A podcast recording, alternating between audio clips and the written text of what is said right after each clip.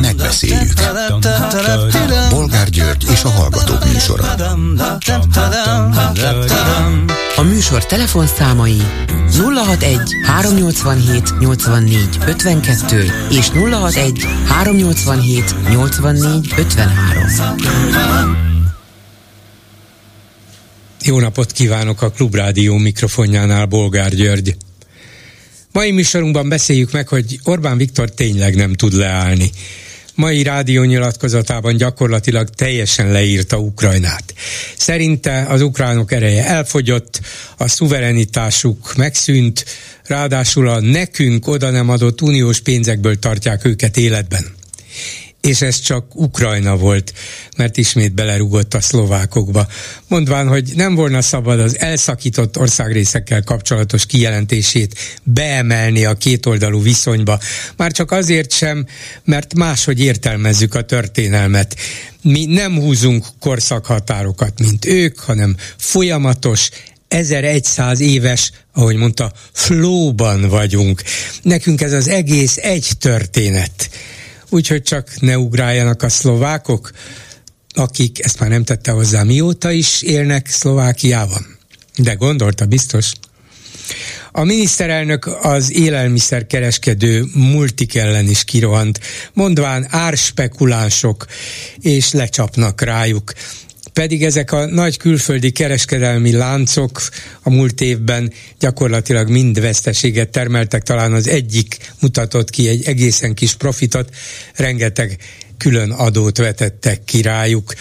És egyébként is nem lehet, hogy a kormány spekulál valamire? Esetleg arra, hogy hagyják az egészet a fenébe, vegyék meg tőlük a magyarok, ha annyira kell nekik, inkább itt hagyják az egészet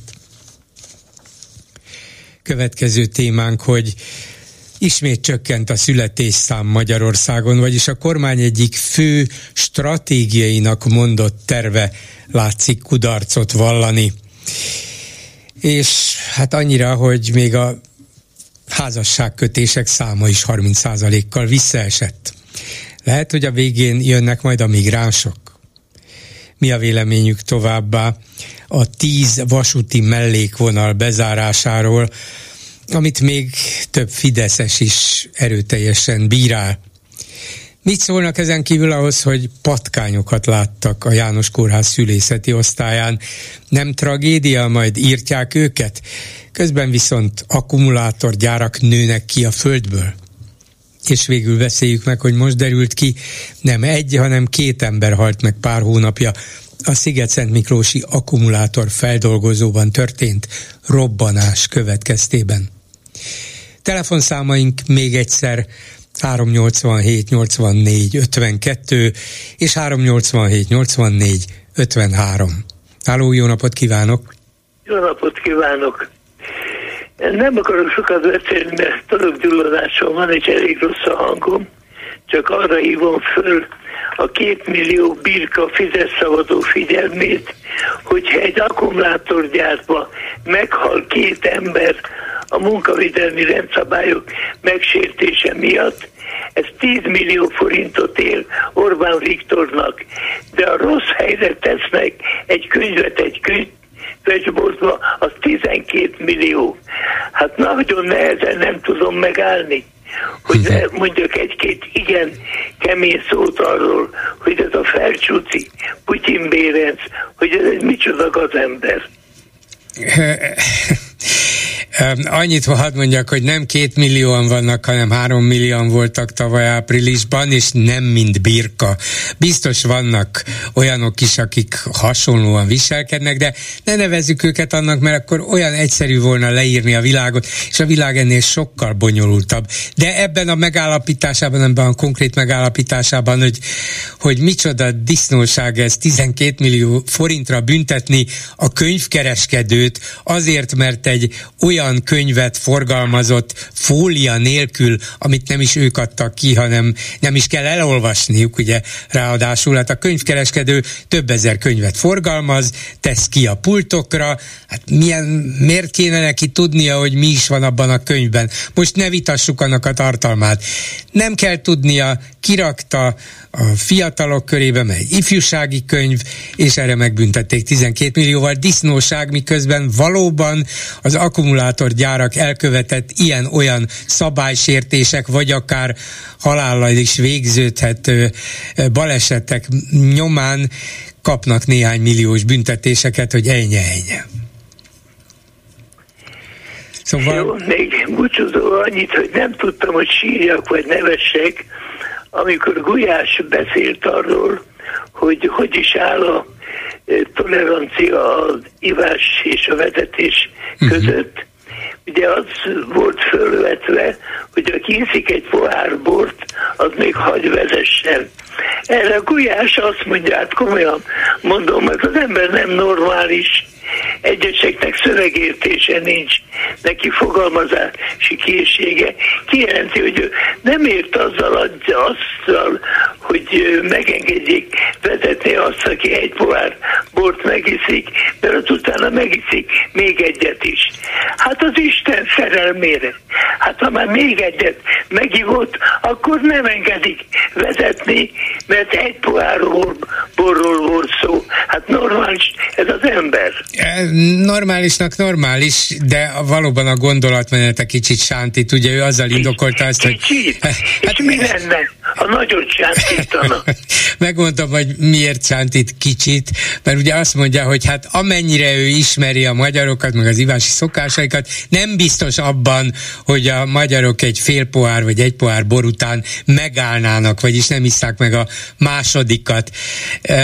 Az, hogy tilos, az egy másik kérdés, de ha már megengedik, ha nincs zéró tolerancia, tehát nem mindenki azzal a tudattal ül be az autójába, vagy ül fel a motorkerékpályára, hogy nem szabad inni semmit, egy kortyot se, hanem azt mondják neki, hogy hát megihatsz körülbelül egy fél pohár bort, vagy egy deci bort, akkor akkor lehet, hogy azt mondják, ha egyet megihatok, akkor lehet, hogy kettőt is, és azért mondjuk van ebben valamilyen ráció, hogy talán ez a teljes tiltás jobban, nem teljesen, de jobban visszarettent egyeseket attól, hogy igyanak. De persze tudjuk, hogy így is isznak nem kevesen, és sajnos van is ennek halálos áldozat, hogyha valaki ittasan ül be a volán mögé. Én egyébként 89 éves vagyok, és életemben egyszer vezettem ivás után, feleségemmel kettesbe vacsora után megittunk egy üvegsört, és ekkor telefonált a fiam, hogy a Váci kórházban van egy baleset miatt. Na ez volt az egyetlen eset életemben, amikor némi alkohollal uh-huh. autóba ültem. De ez is veszélyhelyzetben történt azért, mert azonnal sietnie kellett. Ezt értem. Még az se biztos, hogy az a, az a fél pohár sör, amit ketten, vagy ezt az egy pohár sört ketten itták meg. Szóval lehet, hogy ez a fél pohár lehet, hogy nem is, nem is volt szabálysértő. De ezek szerint nem is történt semmi tragédia. Hát ennyit akartam mondani. Köszönöm szépen, gyógyulást kívánok, viszont hallásra. A vonalban pedig Jakab Péter országos, országgyűlési képviselő, a Néppártyán mozgalom vezetője. Jó napot kívánok! Jó napot kívánok, üdvözlöm a hallgatókat! Látom, hogy Facebookon meghökkenésének és értetlenségének ad hangot, amiatt, hogy egy Miskolci DK-s közleményből azt tudta meg, hogy fontolgatja az ottani ellenzék, és ön Miskolci, hogy esetleg a fidesz nagy koalíciót alkotva együtt vezetnék a várost, vagy legalábbis a DK közleményében az olvasható, vagy az érthető ki belőle, mintha a városvezetés fontolgatna ezt a dolgot, és a DK pedig hatpárti ellenzéki egyeztetést hívna össze. Szóval nem, nem úgy tűnik, mintha a DK javasolná ezt, hanem mintha ők tudn, tudnának arról, hogy a polgármester vagy a városvezetés akár kit és akár mit jelentsen is ez, esetleg a fidesz tervez nagy koalíció, de mivel ön Miskolci talán többet tud ennél, és nem véletlenül írta a Facebookra, amit.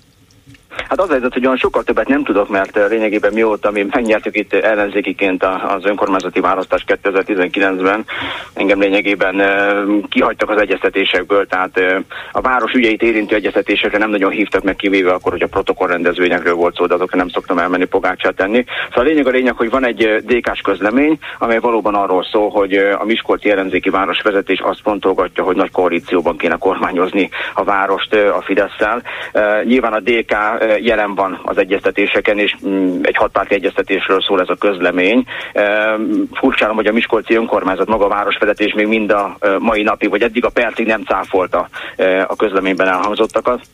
Ez önmagában számomra egyébként nagyon durva, hiszen 2019-ben itt az ellenzék elsőprő győzelmet aratott az önkormányzati választáson, kiütéssel győztünk a Fidesz felett, és lényegében mind a mai napig az ellenzéknek kényelmes többsége van, tehát semmi sem indokolna azt, hogy bármiféle nagy koalícióra kéne lépni a kormánypárttal.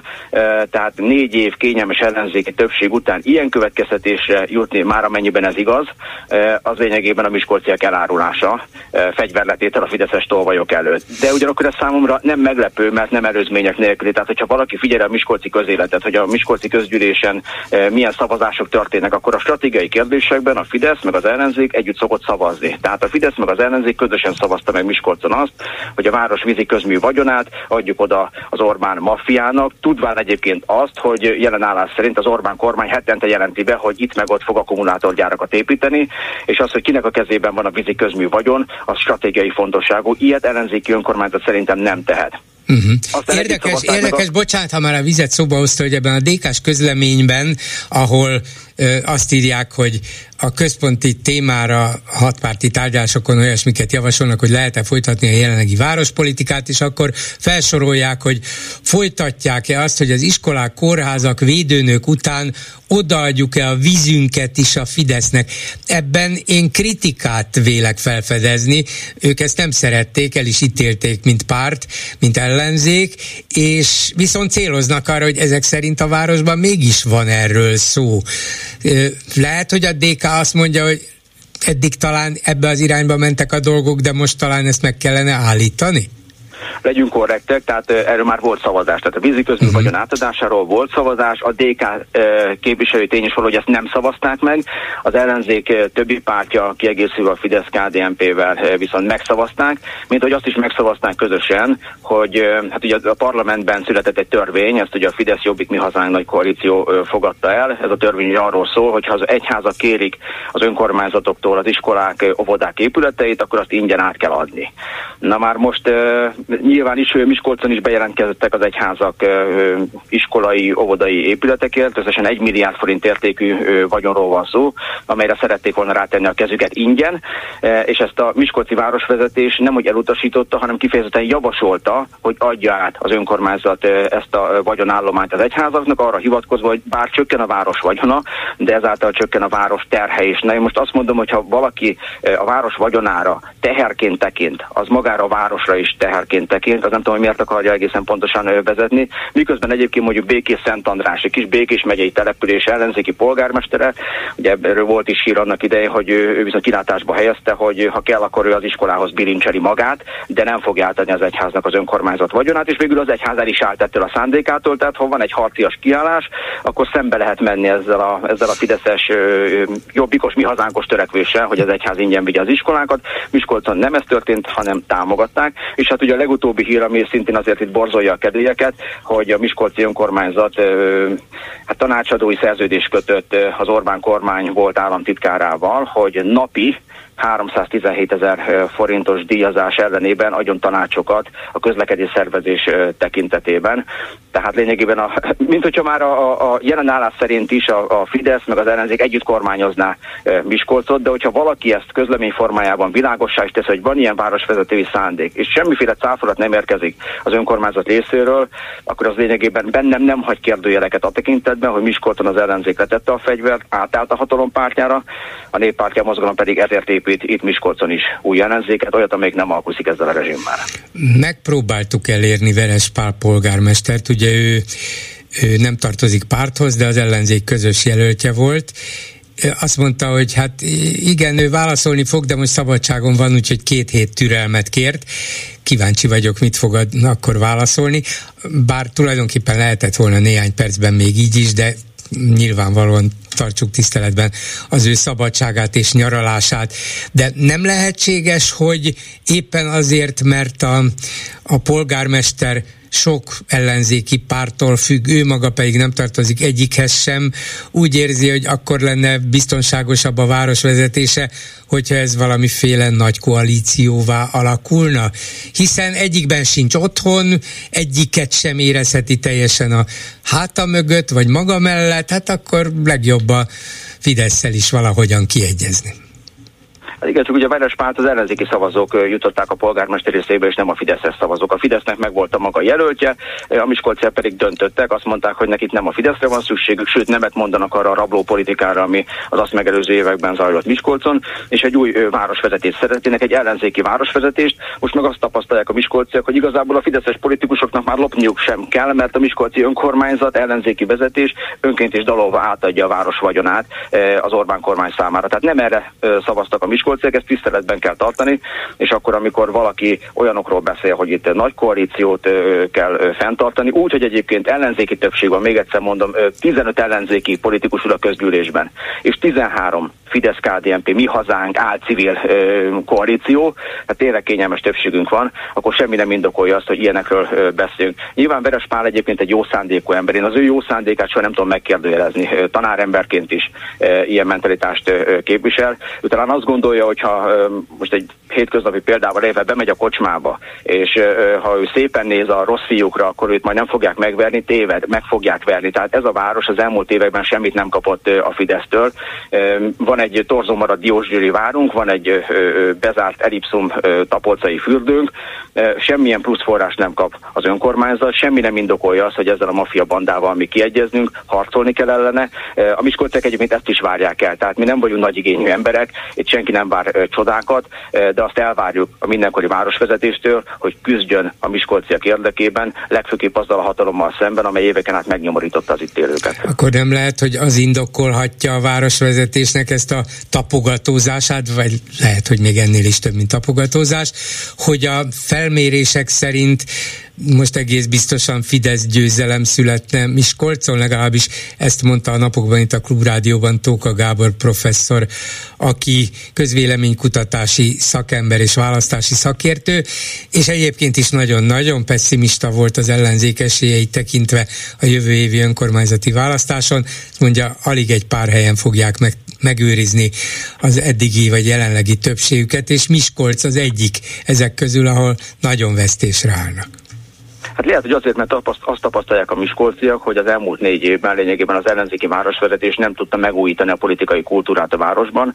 Talán azt tapasztalják a miskolciak, hogy a rendszer nem változott csak a, csak a szín. Tehát azért most is tapasztaljuk azt, hogy vannak politikai álláshalmozók a városban. Tehát van a jobbikos képviselő, akinek a miskolci vagyonkezelő állás biztosít, és amikor én nem képviselőként, hanem csak miskolci polgárként közérdekű adatigényléssel fordulok a Miskolc Holdinghoz, hogy megtudjam, hogy ez a jobbikos képviselő mégis és mit csinál és mennyiért, akkor azt mondják, hogy hát ez nem közérdekű adat.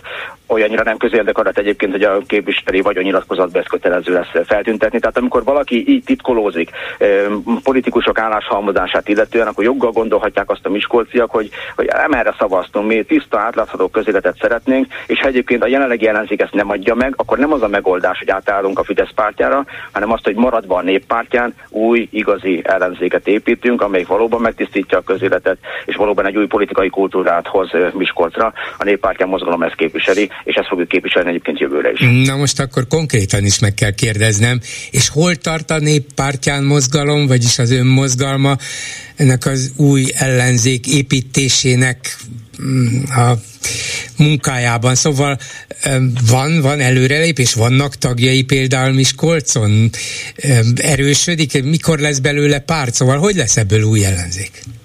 Hát hál' Isten nem csak Miskolcon erősödünk, hanem szerte az országban lényegében. a tavaly augusztus 20-án megalakultunk, fél évvel teltével elértük az országos lefedettséget, jelenleg 24 ezeren jelezték hozzánk, hogy valamilyen formában aktivistaként, tehát nem szavazóként, aktivistaként szeretnének bennünket támogatni. Most már vannak adataink a tekintetben is, hogy kik azok, akik csatlakoznak hozzánk, tehát tudjuk, hogy kik vagyunk. 44% a csatlakozóknak azt jelöli meg a megfelelő rovatban, hogy ő korábban jobbikos volt.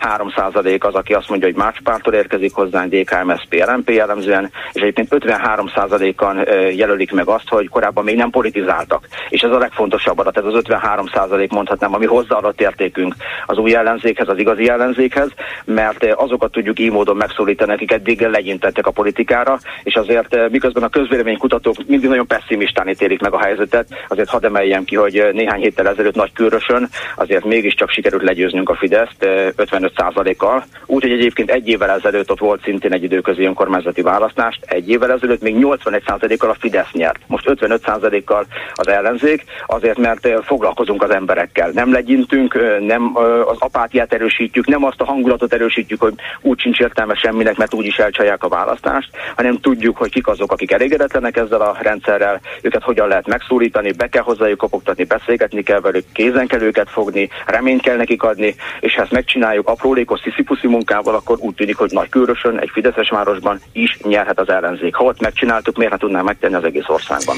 Önről azért tudják az ellenzéki hallgatók, meg szavazók, hogy dinamikus ember, és annak idején, amikor a Jobbikot vezette, akkor sokaknak volt nagy reménye és bizodalma önben, hogy na, ön hirtelen egy nagy lendületet ad a pártjának is, az egész ellenzéknek is, aztán hát ez valahogyan sokokból összeomlott. Most úgy érzi, hogy tud valamilyen lelket önteni, például a politikával eddig nem foglalkozók ba, és, és aztán, aztán mondjuk tizenvalány ezer embert, aki politikán kívülről jött, eddig nem kötődött semmilyen párthoz, valamilyen módon mozgósítani? Ha aktivistának jelentkeztek, akkor hogyan, milyen módon, milyen módszerrel próbálja őket mondjuk a néppártyán mozgalom szolgálatába állítani, vagy ellenzéki munkára kérni? Hát nézzen nálam a lendület soha nem vészel maximum átalakul. Ami elveszett, az a jobbik. Az én lendületem az megmaradt a néppártyám mozgalom formájában, és lényegében a, a, az apatikus szavazókat azzal lehet kimozdítani a közönyből, hogyha látják egy politikusról, hogy ő viszont nem adja fel. Tehát nagyon sok politikusról azt látják, vagy politikusnál azt látják, hogy április harmadika óta feladták. Tehát most már nem küzdenek az ellenzéki szavazókért, hanem elmennek tusványosra, biodíszletnek Orbán Viktor fanklubjához. Nem tudom, hogy az ottani kerekasztal beszélgetés során hány új ellenzéki szavazót tudtak megszólítani, mennyivel lettünk többen. Egy biztos, amikor én járom az országot, és folyamatosan ezen a héten Szabolcs megyében jártam nagyobb településeken, kis településeken, hál' Isten nagyon sokan jönnek, és tényleg olyanok, akik azt mondják, hogy Péter eddig nem foglalkoztunk politikával, de most már elegünk van abból, ami ebben az országban zajlik. Most már azt érzik az emberek, hogy jöhet a propaganda, de a valóság már átütötte a propagandát. Tehát nyugodtan bemondhatja nekik Orbán Viktor a Kossuth Rádió fél nyolckor minden héten, hogy 180 ezer forint támogatást kaptok, kedves magyar emberek. A magyar emberek érzik a pénztárcájukon, hogy őket most piszkosul átverik a propagandán keresztül, mert ők nem 180 ezer forintos támogatást kaptak, hanem sokkal magasabb a, a gázszámla. Tehát a valóság az beköszöntött az otthonokba, most már csak azokat az embereket keresik a magyarok, akik az elégedetlen erőből aktív cselekvő politikai erőt tudnak formálni, ehhez pedig új ellenzékre van szükség, új ellenzéket keresnek, de ez az új ellenzék adott, nem ők fognak hozzánk bekopogtatni, nekünk kell hozzájuk elmenni városról városra, faluról falura, egy példa Kálmán házán. Eh, már sehol nem tud az ellenzék, az igazi ellenzék összegyűlni, mert minden a Fidesz kezében van, de hát a helyi boldos a, a Csemegeboltba beengedett bennünket, úgyhogy ott tartottunk fórumot, és most már ott is megvannak azok az emberek, akik eh, egy igazságos Magyarországért velünk együtt küzdenek. Az mondjuk nyilván az ön számára is egyértelmű, hogy a néppártyán mozgalom egyedül nem fogja tudni megverni a Fideszt. Az ellenzék többi pártjával esetleg a volt pártjával, meg a többiekkel is, amelyekkel nyilván lehet sok elvi vagy gyakorlati vitája is, együtt tud működni, együtt akar működni? Két párt típussal nem lehet együtt működni. Az egyik az az, amelyik átáll a Fidesz pártjára. Tehát a Jobbik nagyjából ezt az utat járja be, de a választók ezt honorálják is azzal, hogy most már 1-2 százalékra süllyedt a Jobbik, tehát nekik lényegében hamarosan végük. A másik pártípus az pedig közelít a Jobbikhoz, ezek azok a pártok, akikre már nincsen társadalmi igény. És a százalékokban is mutatni tudják, hogy lényegében sok esetben az egy százalékot nem érik el, mégis ott vannak a parlamentben. Ha valaki egy százalékot sem tud elérni, úgyhogy egyébként nem érdekállami forrással rendelkezik, lehet, hogy már eljátsza azt, hogy ő a fagyöngya a, a, a lomkoronán, vagy ő a lomkorona, de valójában ő már csak egy fagyön, tehát élősködik az életképes ellenzék testén. Hogy kivel kell nekünk összefogni? Hát most ha 51%-ot elér a néppártyán mozgalom, akkor senkivel. Ilyen szerintem nem lesz. Ilyen szerintem nem lesz. Tehát akkor a nép döntse, hogy kivel kell összefogni. Ha ők azt mondják, hogy nem tudom én, 15%-nyi választópolgárnak igénye van a DK-ra, 6%-nak igénye van a Momentumra, akkor nekem ezeket a pártokat nem kell szeretnem, a vezetőket se kell szeretni, mert nem ezt kérik tőlem a választók, hanem azt matematikailag, hogy fogjunk össze a kormányváltás érdekében. Ez az a feladat, amit nekünk felnőtt emberként meg kell oldani és ha ez a feladat, akkor mi meg is fogjuk oldani. És akkor Miskolcra visszatérve végén azt mondja, hogy ennek a hatpárti ellenzéki egyeztetésnek, amiben nyilván a néppártyán nincs benne, hiszen önök ott nincsenek jelen, nincs is értelme? Vagy csak akkor volna értelme, hogyha egyértelműen felszólítanák az ellenzéki városvezetést, hogy ne alkudjon meg a fidesz -szel? Hát tehát mi egyébként jelen vagyunk Miskolcon, mint néppártyán mozgalom. Van, a van képviselőjük? Mégis meghívják. Ja. Nem mint képviselő, uh-huh. hanem mint társadalmi bázissal rendelkező uh-huh. közös közösség. Mondjuk a párbeszédek nem nagyon látom az aktivista hálózatát itt Miskolcon, meg a szavazóit sem. Ők mondjuk részt vesznek ebben a hatpárt egyeztetésben. Hát ezt mondom, hogy ők a fagyöngy a fán, de valójában hozzáadott értékük nincs. Tehát én azt gondolom, hogy akkor, amikor felmerül egy ilyen mondat egy közleményben, hogy Miskolc városvezetése gondolkodik a fidesz kötendő nagy koalíción, akkor azon nyomban, tehát nem egyeztetéseket kéne tartani, hanem ki kéne állni a nyilvánosság elé, és világossá tenni, hogy kik azok, akik nem hajlandóak, és fel is háborodnak az, hogy egyáltalán gondolati szinten felmerül ilyen árulás Miskolcon. Akkor nem egyeztetni kell, hanem határozottan kiállni, a Miskolciak szemében nézni, és világossá tenni minden egyes pártnak, hogy mi az álláspontja a fidesz kötendő nagy koalícióról. A néppártyán mozgalom semmilyen szinten nem köt nagy koalíciót a rezsim embere embereivel küzdünk ellenük a végsőkig. Köszönöm szépen Jakab Péternek, a néppártyán mozgalom vezetőjének. Viszont hallásra! Nagyon szépen köszönöm minden jót! Háló, jó napot kívánok! Tiszteltem, bolgár úr! Hát, Jakab Péter, lett volna egy-két kérdésem. Na. Főleg, főleg úgy, hogy emlékszik, annak idén én csináltam a munkahelyen egy ilyen kicsi közvénykutatást, ahol ugye ő jött ki győztesnek, hogy szeretnék az emberek, ő benne látják a jövőt, ő benne látnak valamit. És ezért a... is elég meglepő volt az az ellenzéki előválasztás, ahol annyira lemaradt. Hogy mi volt ennek az oka, máig sem igazán tudom, de nyilván nem is szerepelt igazán jól azon a televíziós vitán. Nem, nem nem azt a államférfit vagy országvezető figurát hozta, amit esetleg mások elvártak, vagy mások beleláttak volna egy ellenzéki miniszterelnök jelöltbe, vagy ez volt az oka, vagy valami más, nem tudom, de az biztos, hogy hatalmas meglepetés volt, és, és valószínűleg nem tett jót se neki, se a jobbiknak, se amúgy az egész ellenzéki összefogásnak sem. Hát na jó, csak azért ne felejtsük el, ugye, hogy a, a bal oldalon és az úgynevezett normális oldalon én úgy gondolom, hogy a populisták nehezen tudnak teret nyerni. Tehát a, az a Orbán Viktor oldalán ott könnyű, tehát ott lehet hazudozni, lehet a nacionalizmust hirdetni, tehát a, a, a jobb oldal és jobb oldalnak az a része, az, az, az, az vevő erre. A normális gondolkodású választópolgárok normális életet szeretnének, a Jakab Péter ezt, ezt, ebben nem hittek volna. Uh-huh. De, de én úgy gondolom, hogy maga Jakab Péter lenne képes, mert ő tudná talán, hogyha meg tudná győzni a, a jobb oldalon lévő embereket, hogy ő, ő, ő nem az a harácsoló, bár az ilyen populistákra az ember ugye mindig utólag derül ki, hogy milyen. Ő tudna talán onnan elrabolni szavazatokat. Eh, hát én, én legalábbis úgy gondolom, hogy ő képes lenne rá. Mert a mostani ellenzék táborban semmi olyan vezetőt nem látok, aki képes lenne a másik oldalról, vagy esetleg ugye a bizonytalanoktól átfordítani szavazatokat. Tehát szerintem ez évesztető ezen az oldalon, mert a múltja, ugye ez a populista beszéd, ez, ezen az oldalon nem annyira nyerő, bár szerintem össztársadalmilag nyerő lenne Orbán Viktorral szemben, ha hinnének neki. Nos, Bollár úr, én, én azért telefonáltam, én azon kicsi tábornak vagyok az egyik tagja, vagy talán az egyetlen mazohista, aki szereti, hogyha ilyen jobboldali, vagy inkább ugyanaz szélső jobboldali megmondó embereket hívnak. Más Deák Dániel és azt a hölgy. Például azt a hölgyről én nem is hallottam előtte. De... Halkó Petra, igen. Én nem is hallottam róla, de hát nem csalódtam benne, tehát tökéletesen tudott hazudni, csak annyi volt a különbség, hogy nem tudja annyira alátamasztani. Nem, hát más véleményem volt csak, ennyi. Hát, bolgár úr, de amikor tényeket meghamisítunk, az nem más vélemény, hanem hazugság. Ugye az hát, e, Hát Ág Dániel azért tud kicsit, kicsit, kicsit úgy, úgy a tényeket megtámasztva, hogy, hogy, hogy az valamennyire el lehet gondolkodni rajta, de ezen a hölgyön sajnos ez, én úgy gondolom, hogy ez megbukott egyes, úgyhogy de, de nagyon jót szórakoztam. Ö, annyit azért szeretnék mondani, bolgárul, hogyha meghív ilyen embereket, tehát mondjuk Hor Gábor ugye itt van ezen az oldalon, egy egy céget vezet, egy közvénykutató céget, ugye. Hát ez a Repub- Republikon Intézet, tehát nem csak közvéleménykutatással foglalkozik, de a Republikon Intézet kuratóriumának az elnöke, igen. Tehát ugye azért nincsenek itt egységcsoportba kettő. Tehát nemrég olvastam, hogy Deák Dániel 2021. december 24-én derült ki, hogy több mint 100 millió forintot átlépte csak a Facebook hirdetés költsége.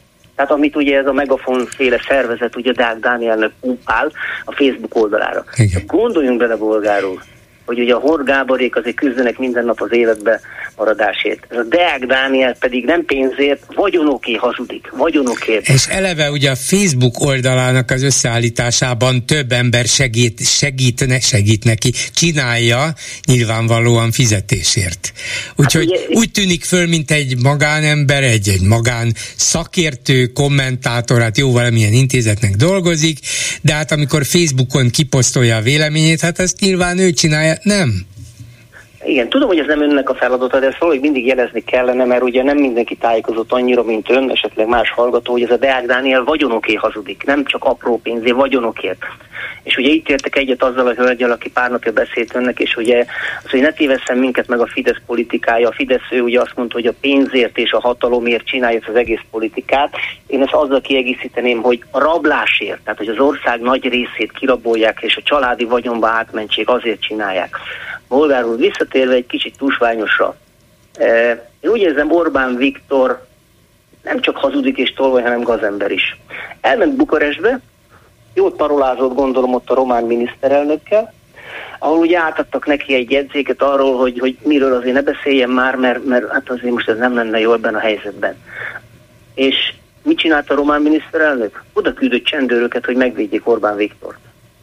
Mert gondolom Orbán Viktor a szemébe azt mondta, persze, persze, hát nem fogok azért olyan lenni, nem fogok ilyeneket mondani esetleg, vagy, vagy, vagy éppen eljárt a pávatáncot. De gondoljon benne, mi lesz jövőre. Ez a román miniszterelnök esetleg még marad, és azt mondja, jó van Viktor, hát hogyha te így átcseszti engem, meg gazember vagy, nem küldök csendőröket tusványosra. Most mi történik, hogyha a román nacionalisták a csendőrvédelem nélkül esetleg rátámadnak a Orbán Viktorékra? Hát ez valószínűleg kínos lenne a román kormánynak is, ezt nem akarnák, hogy abból egy nemzetközi botrány lenne, hogy nem védték meg az ott. Persze provokatív kijelentéseket gyakran elejtő magyar miniszterelnökö, de hát mégiscsak kötelesség az, egy szomszéd országnak a vezetőjéről van szó, tehát nem akarják magukra venni azt, hogy mi ott hagytuk, és talán még titokban fel is szólítottuk a szélsőséges nacionalistákat, hogy zavarják meg a rendezvényt, ordibáljanak, ne, hagyjanak, ne hagyják őt megszólalni.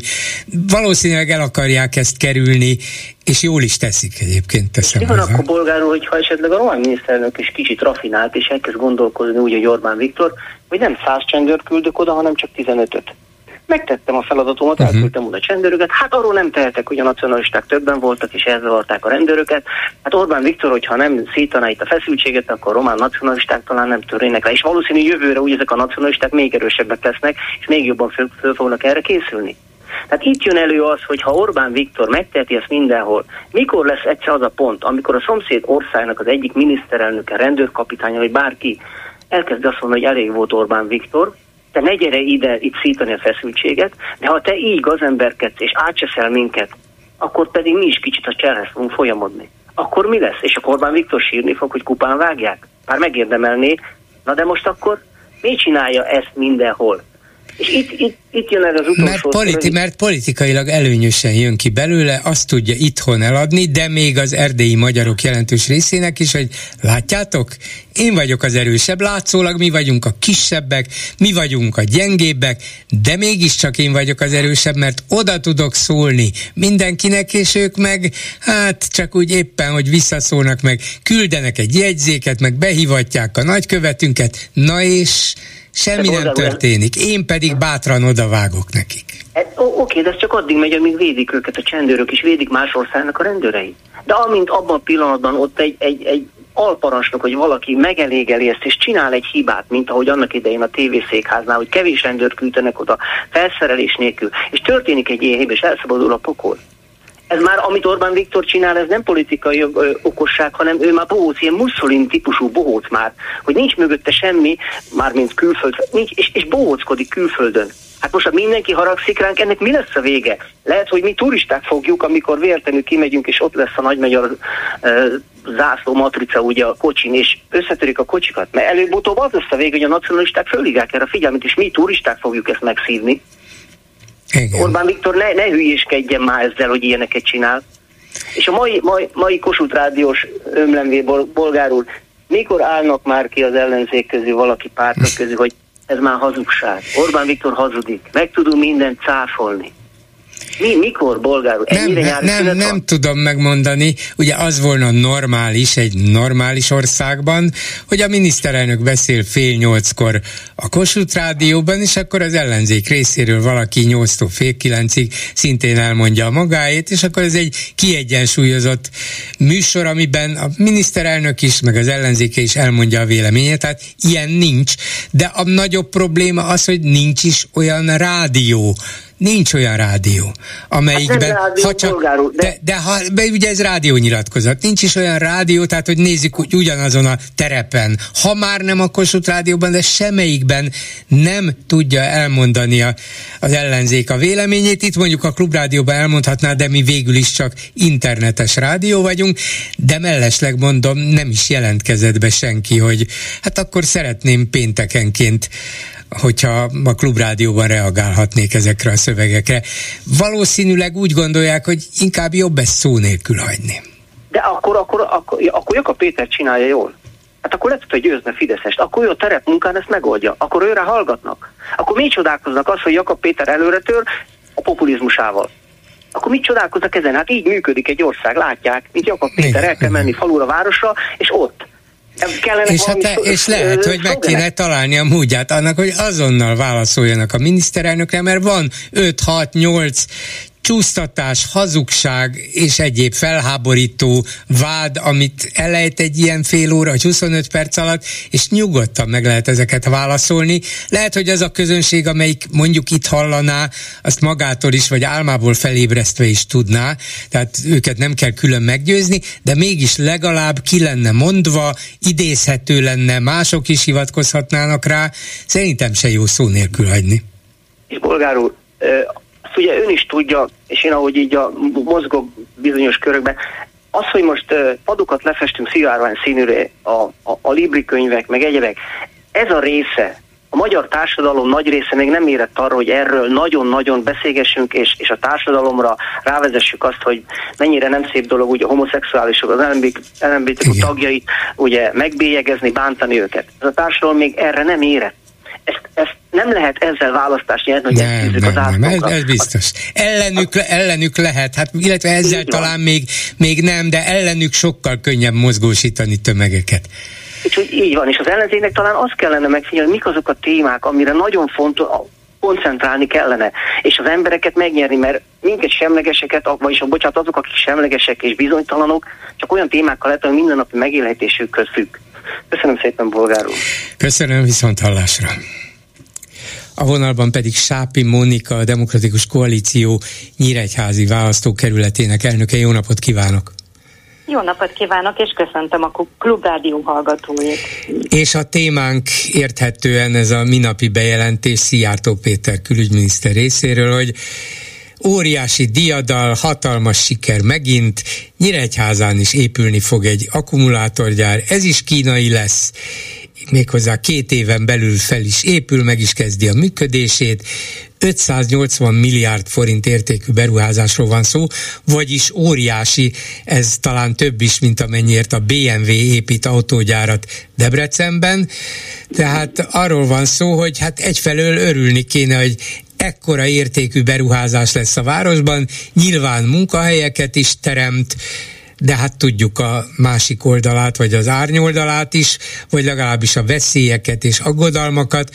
Úgyhogy a kérdésem az, hogy egy, mennyire érte ez váratlanul a nyíregyháziakat, vagy a nyíregyháza körül élőket, és mennyire érte váratlanul a nyíregyházi és környékén lévő, ott működő, remélem működő ellenzéki pártokat.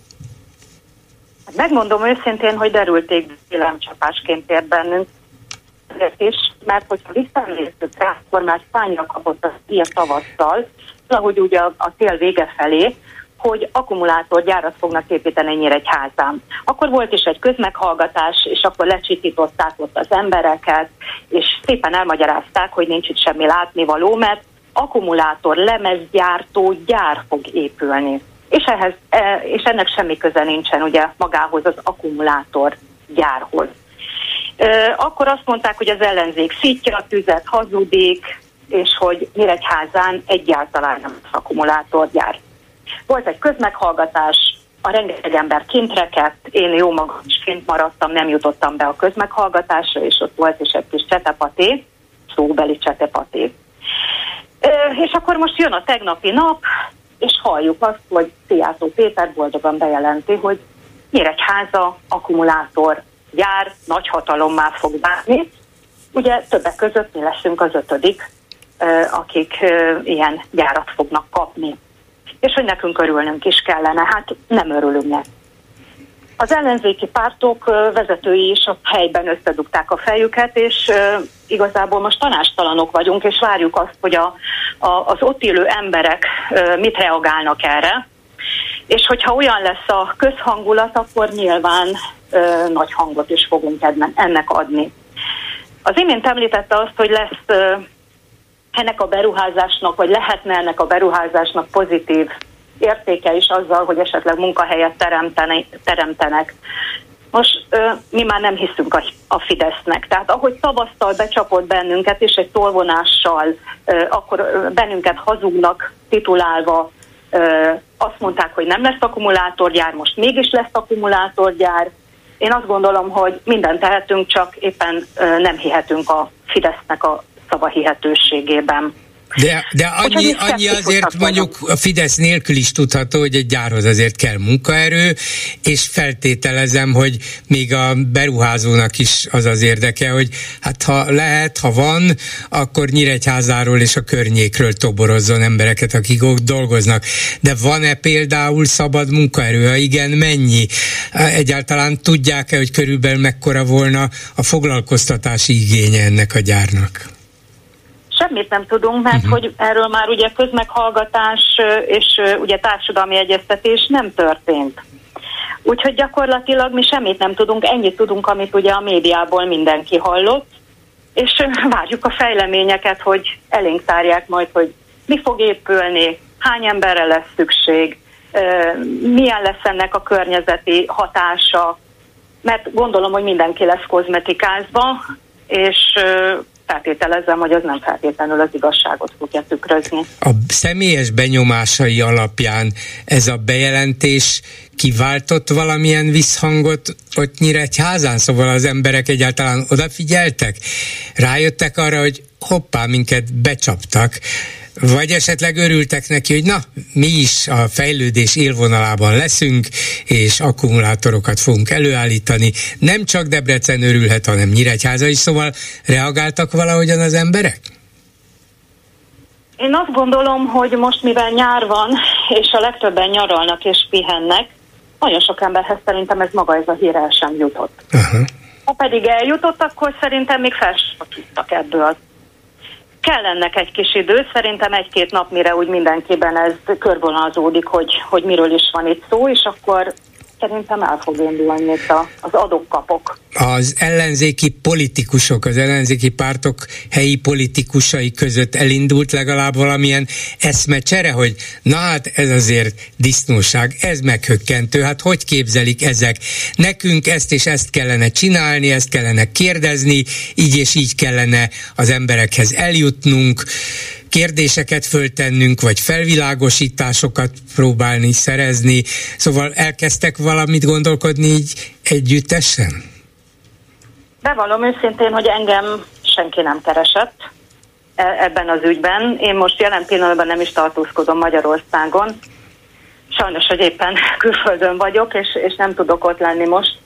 E, azonban tudom, hogy volt majd sajtótájékoztató az ellenzék részéről, Nyíregyházán, és ezen kívül pedig nyilván, mivel én a DK-nak a helyi szervezetének vagyok a vezetője, mi DK-sok pedig készülünk mindenféleképpen ennek az élére állni. Arról tudnak, hogy amikor korábban fölvetődött egy esetleges gyárépítés, és amire az volt a válasz, ó, nem lesz itt gyár, csak valamilyen lemezt fognak itt előállítani, akkor a helyi Fideszes vezetés, a polgármester hogyan állt hozzá az egészhez, hogy ó, tudjuk, hogy ez kínos, úgyhogy ez nem az, tessék mindenki nyugodjon meg, mm, ismeri az ő hát legalábbis érzéseiket, vagy felfogásukat, vagy álláspontjukat ebben az ügyben?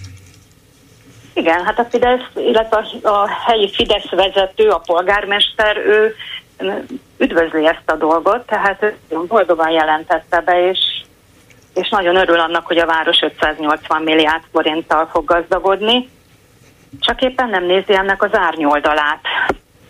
Én azért tegnap este egy picit utána néztem, és valahogy így tavasz tájékán volt a ö, agrárkamarának bejelentése, mi szerint öntözni fogják a nyírségi részt, és hogy a Tiszából fogják a vizet elvezetni a nyírségi homokra. Na most én látok ebben egyébként összefüggést. Azt mondják, hogy itt a öm, akkumulátorgyárnak ugye a víz felhasználását 90%-ban tisztított szennyvízből fogják megoldani. De ahogy kiderült, ez Debrecenben sem ö, fogadható. Pedig hát Debrecen több mint kétszer akkora lakossággal rendelkezik, mint Nyíregyháza.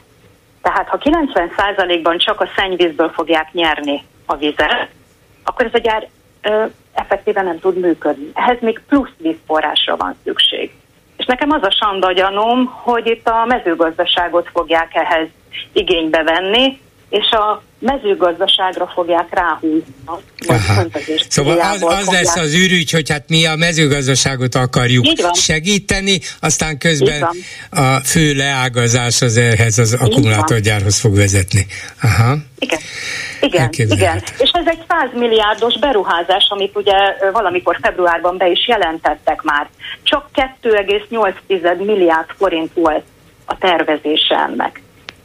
100, szóval mi, 100, milliárdos, hogy... 100 milliárdos öntözési beruházást jelentettek be, de ön szerint akkor már tudták, hogy tulajdonképpen ennek a víznek máshol is jó helye lesz, és akkor hát igen, könnyen lehet, hogy önnek van igaza, és hát mennyi, igen, így, így igen, lehet jól a... megsegíteni egy ilyen külföldi beruházót lám.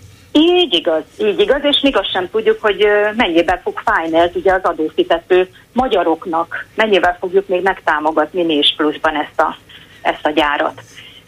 Szóval vannak itt azért érdekességek, és azt gondolom, hogy elég rendesen utána kellene ennek nézni, hogy mégis milyen összefüggések vannak itt a háttérben, mert hogy eddig a mezőgazdaságból élőket a gazdálkodókat nem igen segítették. Nem voltak ilyen projektötletek, hogy öntözzünk, bár a szárazság az eddig is megvolt. Most hirtelen kitalálták, hogy 100 milliárdot tudnak erre fordítani, és lássunk csodát, hirtelen lett egy akkumulátorgyárunk is ott. Hát lá- látja, milyen hasznot hoz egy akkumulátorgyár? Lehet, hogy még néhány csepp jut a mezőgazdaságnak is. Tiszta haszon. Hát igen, ha innen nézzük, tiszta Egy, igen, do- egy igen. dolgot mondjon még legyen szíves, hogy Nyíregyházán mekkora a munkanélküliség, szóval van szabad munkaerő, hogyha ez a gyárhoz kell mondjuk 1000-2000 ember, akkor azt Nyíregyházáról és környékéről össze lehet gyűjteni, vagy jönni fognak a Fülöp-szigeti vendégmunkások?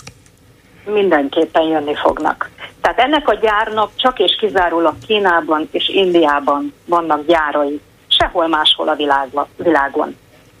Mivel olcsó munkaerővel dolgoznak, és tudjuk azt, hogy ezek a cégek is, hogyha bejönnek Magyarországra, akkor olcsó munkaerőt keresnek. Nyilván lesz olyan, hogy ö, magyar embereket fognak benne foglalkoztatni, de elvétve. Tehát az én véleményem az, hogy ez, ez megint csak a külföldieknek lesz jó. Köszönöm szépen Sápi Mónikának, a Demokratikus Koalíció Nyíregyházi Választókerülete elnökének. Viszont hallásra! Viszont hallásra én is köszönöm. A hírek után is lesz mit megbeszélni.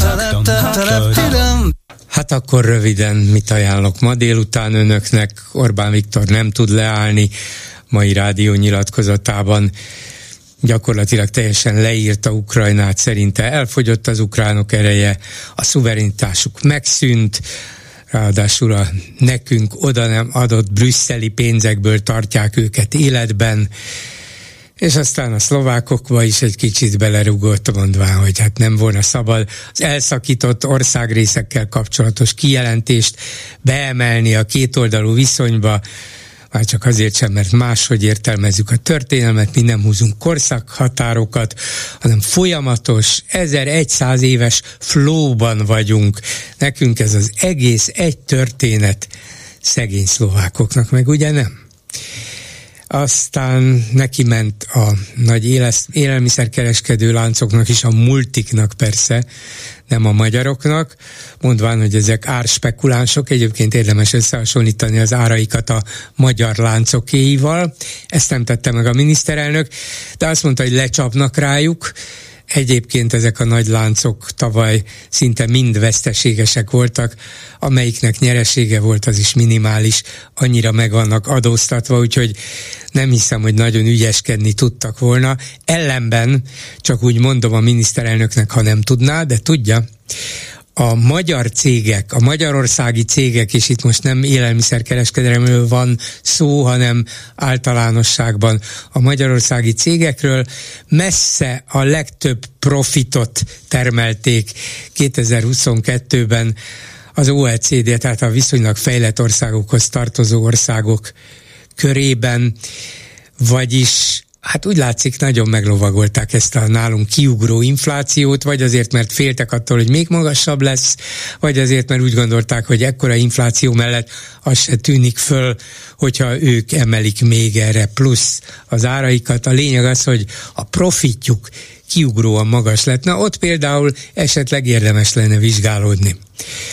Aztán jelentősen csökkent megint a születésszám Magyarországon, egyre inkább úgy tűnik, hogy ez a nagy kitörési kísérlet, a termékenységi arányszám növelése különböző anyagi támogatásokkal nem sikeres, megy vissza. Még a termékenységi arányszám is, nem csak összességében a születésszámok, valószínűleg ez vagy kevés volt, vagy folyamatosan növelni kellene, vagy ez csak egy átmeneti lökést ad a gyereket amúgy is tervezőknek, és nem sokkal emeli meg a születendő gyerekek számát. Úgyhogy maradnak a migránsok. Vagy maradnak a migránsok? Kérdezem. Patkányokat láttak a János Kórház szülészeti osztályán, de hát talán ez sem olyan meglepő, mert a János tényleg elég rémes állapotban van, viszont akkumulátorgyárak épülnek.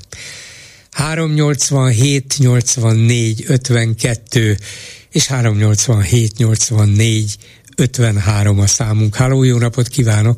Jó napot kívánok, Tatabányáról Moravcsik Ágnes vagyok. Szintén az akku- akkumulátorgyárakkal kapcsolatban szeretnék egy-két észrevételt mondani. Az az egyik problémám, és a legfőbb problémám, hogy eh, akkumulátor nagyhatalomnak hirdette meg Magyarországot a legfőbb akkumulátor szakértőnk Szijjártó Péter Igen. úr. de nem láttam, nem hallottam igazi szakértőktől bármilyen véleményt, akár a költségvetés, akár a környezetszennyezés, vagy a felhasználás, a különböző eszközök felhasználásával kapcsolatosan. Szijjártó úr be a legfőbb szakértő. Ennél többet nem tudunk. Na most a másik, Tatabányán már működik egy akkugyár, és hát semmilyen bejelentés nem volt. Nézem az interneten, megosztásra került, hogy hol mennyi akkugyár épült. Hát kiderült, hogy plusz még kettőt építenek a Tatabányai Ipari Parkba. Semmilyen hír nem volt erről. Tényleg? És ezek, ezek egy-egy egy, egy elem... Szóval valami köze van az akugyártáshoz, de nem biztos, hogy... Hát teljesen mindegy, mert uh-huh. hogyha akármilyen eszköz gyártanak hozzá, azért a vízfelhasználás az, az elég jelentős. Tehát jó lenne hallani róla. Hát igen, hogy tudni másik... lehessen, hogy éppen mit csinálnak ott, mennyien. Így van, semmi, semmi. Érdekes. Viszont arról tudni lehet, hogy bővítik a vízvezeték hálózatot az, az ipari park felé. Uh-huh. Na most a Vértes Gerecse vízbázisról tervezik a Komáromi, a Komárom ellátását és a Komáromi akkugyárét is, ahol már egy nagy akkugyár működik, és építenek hozzá még egyet. És, és Iváncsán készül el mostanában egy következő, tehát az is... Hát de ami Komárom-Esztergom megyét látja el a vízmű, valószínű, hát pontosan nem tudom, de biztos, hogy ez a, az alapja, ez a Igen. Vértes Gerecse vízbázis. Úgy látszik, nekünk feneketlen tavunk van, én azért aggódok. Hát igen, ráadásul ez a karszt, karstvíz... Bocsánat, ácson is. Igen, igen. Ez a karstvíz, ez nagyon értékes víztartalék. Igen. Nem biztos, hogy ilyen ipari célokra szabad, hát bizt, lehet, hogy lehetséges, csak nem biztos, hogy szabad hát nagy mennyiségben. Igen, azért jó lenne tudni róla valami szakértői anyagot, vagy valamit, de semmit. A másik. Mint közgazdász azt tudom mondani, hogy Szijjártó meg a társaság azért nyomja ezt ennyire, mert ugye a csok is annak idején, meg minden beruházás, tök mindegy, hogy kinek a tulajdona végül is, de Magyarországon termelt termelési érték, ezért a GDP része. Innentől kezdve lehet verni a mellünket, hogy a mi GDP-nk nőtt. Igen. És úgy látszik és ez... közben, bocsánat, és közben ez nem a miénk, ez nem olyan, hogy kiváltottuk az Európai Uniós pénzt, mert az Európai Uniós pénz ingyen jön hozzá, és az a miénk, de ez nem a miénk. Persze, persze, és a hasznos a miénk, hanem mondjuk a kínai vagy dél-koreai tulajdonos. Hát erről beszélek, és akkor nem hallottam arról sem elemzést, bár közgazdászok mondták, hogy, a, hogy nem értik, hogy, hogy minden importból jön létre, hatalmas vízfelvevő igénye van, mert hogyha a Debreceni gyár, ahogy beszélnek róla, legalább annyi vizet kíván, mint egész Debreceni, akkor ez a négy gyár mennyi vizet fog innen elvinni? Igen, ezek, a... ezeket mind végig kellett volna alaposan vizsgálni, és meg is beszélni az ott élőkkel. Semmi nincs. Ezen, és, és, szóval ez, ez, ez, tulajdonképpen nekik van ebből hasznuk, arról nem is beszélve, hogy mennyiért kapják ezt a vizet, ugyanannyiért támogatott értéken, mint a lakosság. Mert az hát, érdekes, jó, jó kérdés. kinek a pénzén vezetik oda ezeket, ezt az új infrastruktúrát, kinek a pénzén építik fel a, a gázerőművet, amit szintén importálnak gáz, mert azunk sincsen. Így van. Nincsen munkaerő, azt is importáljuk. Építik már itt a tabányán a munkásszállókat. Uh-huh. Szóval, és kinek van belőle haszna, mert a legkevésbé nem hasznosuló, hanem ugye a tervezés meg a, az, az, az igazán er, eredményt hozó a termelési láncba, ez a része segédmunka, ez kevésbé, és az eladás az, ami még az, ami még eh, hozza az eredményt a cégnek. Na most itt Magyarországon a legkisebb értéket tesszük hozzá. Igen, am, amennyi haszna lehet ebből az országnak, meg az államnak, az mondjuk a, a befizetett adók, már ha egyáltalán fognak fizetni például adót, mert rengeteg adókedvezményt is kapnak, meg talán az, de ez is csak addig, ameddig magyar munkaerőt foglalkoztatnak, hogy embereknek van állásuk, van jövedelmük, költenek hát valamit, de, de, de ha Fülöp-szigeti meg kínai köve, fogja, akkor, akkor még ezzel Igen. haszon sincs. Igen, de mint még az autógyáraknál, ott beszállítók voltak, nem tudom milyen alkatrészeket Igen. magyarok szállítottak be, de itt minden, minden exportból származik, nincs magyar része a vízen, meg vízen kívül, amit felhasznál Magyarországon. Arról nem is beszélve, hogy a igazi haszna annak a kínainak, meg a távol-keletinek van, aki bejön a Európai Unióba, és itt vámmentesen értékesítheti az áruját. Így van. Ennyi. Valószínűleg az mozgatta azon kívül, amit mondott ez a GDP mitosz, hogy hát ha megnöveli a magyar GDP-t, akkor majd ez a jó hírünk hozzájárul az ország stabilitásához. Hát kérem szépen ennek az országnak érdemes hitelt adni, bízni kell benne, az emberek is boldogok lesznek, hogy már megint 5%-kal nőtt a GDP-nk, hát Orbánék tudják, mit csinálnak. Ez az egyik, és a másik valószínűleg az, hogy féltek, hogy kimaradnak ebből az új autó autóipari átállásból, ha nem lesz akkumulátorgyár, akkor lehet, hogy egyik, másik, harmadik cég el fog menni innét, és azt mondja, hogy megyek másfelé. Nem is, nem is ez a baj, hogy gyártunk akkumulátort. Persze, változik a világ, mindig voltak olyan ipari dolgok, amik környezetszennyezők voltak, de ne akarjunk már ebből mi nagy hatalom lenni. Hát arról, arról nem is beszélve, hogy egész eddig is vertük a mellünket, hogy fú, itt micsoda gazdasági csúcs van, GDP csúcs, aztán mi voltunk a harmadikak Európai Unión belül az egyfőre jutó jövedelembe, és mögöttünk már csak Bulgária van, úgyhogy ez így fog kinézni, mert ez a jövedelem nem ide jön. Hát igen. Az a kérdés, hogy a magyar társadalom fölfigyel erre. Ugye elég sok helyen kezdenek építeni, vagy már építettek ilyet. Valószínűleg egyre többen tudnak róla, és esetleg aggódnak is a lehetséges kellemetlen következmények miatt, de a kérdés az, hogy átüti-e ez azt az általános közönyt, ami az országban van? Nem tudom, de én azért is aggódom, mert van egy kis kertem, locsolok, furattam kutat, 14 méteres és amikor kifúrták, akkor egész éjjel ömlött belőle a víz, és akkor véglegesítette a kútfúró. Most 20 percet tudok vele locsolni. Tényleg? A felszíni víz visszaesett, vagy valami van. elfogyott? Hú. Uh-huh. Hogy, mert ugye ez az akkugyárnak a vízfelhasználás, és azért kell neki tiszta víz, mert párologtatja, és azért kell hozzá energia, mert a párologtatáshoz kell az energia, és ezért kell a tiszta víz. Uh-huh. Na most az a víz, amit itt bead, felhasznál, annak a 80%-a elszáll, nem marad itt. Igen. Igen, hát lehet, hogy ezek a mindennapi kellemetlen tapasztalatok fogják ráébreszteni az embereket, hogy nem biztos, hogy ez annyira jó. Hát csak akkor már késő. Igen. És Köszönöm. még nagyon sok mindenhez tudnék hozzászólni, de egyszerűen hihetetlen, hogy, hogy mit hisznek el az emberek, hihetetlen. Hát nézze, nem tudhat mindenki mindent, elég, hogyha egy ember tud, és azt Orbán Viktornak hívják, ő mindent tud, és el is mondja, hogy mi a helyes. Hát igen, meg Szijjártó. Ja, jó, igen, ne igen, igen, van még néhány, róla. aki tudja.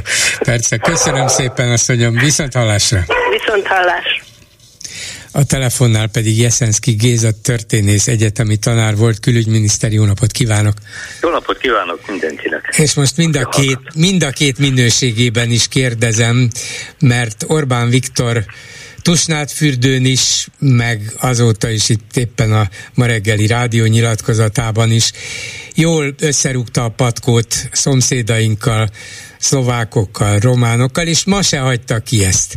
Hát az ember azt gondolta volna, hogy az ottani kijelentései miatt behívatták a magyar nagykövetet a bukaresti külügybe, behívatták a magyar nagykövetet a pozsonyi külügybe, hát akkor legalább kikerüli ezt a témát, vagy igyekszik a dolgokat elsimítani. Ehhez képest ma Szlovákiával kapcsolatban azt mondta, hogy nem kéne ezt, ezt a kétoldalú kapcsolatok középpontjába beengedni. Hát ő volt az, aki egyáltalán fölvetette ezt a elszakított országrész dolgot. Azt mondja, mert nem tudunk egy malomban őrölni, a magyarok nem húznak korszakhatárokat, mi magyarok, és tulajdonképpen ez volna az első kérdésem önhöz, mi magyarok 1100 éve flóban vagyunk, nem tudom ugyan, hogy ez mennyire történelmi szakkifejezés. Én hát ez egy más... angol szó folyó, folyamatot jelent, nem lehet tudni, ez, ez a magyar történelmet akarja. De, hát igen, csak ugye ez a flow, ez a Csíkszent Mihályi féle flow is egy valami olyan ö, nagyszerű örömérzés és, és ilyen sikerérzés, ami ritkán fordul elő az emberre, de mindegy, hát akár egy ilyen folyamatot is jelenthet, oké. Okay. Nekünk ez nincs összetörve, szétdarabolva, ez egy történet, és akkor ezzel rögtön egy kicsit bele is rugott a szlovákokba, hogy mit akartok ti a ti szlovákiátokkal. Szóval Szóval, mintha nem tudna leállni, folytatni kell, és elő kell adni ezt mondjuk a magyar közönségnek itt és ott, hogy mi azért mégiscsak egy 1100 éves ország vagyunk, úgyhogy ennek legyenek tudatában. Igen, hát Orbán Viktor ő, szeret harcolni, és ha nincs ellenfél, akkor gyárt magának ellenfelet, és ez a magyar külpolitikára sajnos az elmúlt hát jó 13 évben jellemző, szinte mindenkivel összeveszti. Ugye a Visegrádi együttműködést 1991-ben kezdtük, és Orbánnak szerepe volt az első Orbán kormánynak, hogy ez a együttműködés erősödött. Éppen Szlovákiával, például Zurindával, akkori szlovák miniszterelnökkel együtt adta át a Mária Valéria Hitadli Esztergom és Párkány között Európai Uniós pénzügyi támogatásból úgy mellékesen, és tehát ő akkor egy nagyon jó viszony indult meg azzal a Szlovákiával, amelyel ugye a rendszerváltozás óta valóban a Mecsiárféle nacionalista kurzus alatt nagyon komoly vitáink voltak, akár a Dua elterelésére is utalhatok, és ahol valóban van magyar ellenesség, de ezt a magyar ellenességet nem Magyarországról kellene szítani, tehát provokálni a szlovákokat. Na most ami a történet illeti, hát nincs annyi időnk, hogy, hogy ez egy könyvet érzne meg, hogy ezekről a magyar-szlovák együttélés 11 évszázadát valahogy megvilágítsuk. De egyrészt persze én is nagyon büszke vagyok arra, hogy egy 1100 éves ország vagyunk, de ez az ország egyébként valóban jóval nagyobb volt, és ennek az országnak polgárai, lakói voltak a mai szlovákok, illetve azoknak az elődei, és egy több nemzetiségi ország volt, és szemben mondjuk a török háborúk után bevándorolt, behívott, betelepítettekkel, vagy a számú románnal, szerbel, a szlovákokat mi itt találtuk, illetve a szlovákok elődeit, egy szláv népességet, akik a hegyvidéken, amit ugye csak a 19. század óta szoktak Magyarországon fel vidéknek nevezni, korábban Felföld, vagy a mai Kelet-Szlovákia, az Felső Magyarország volt.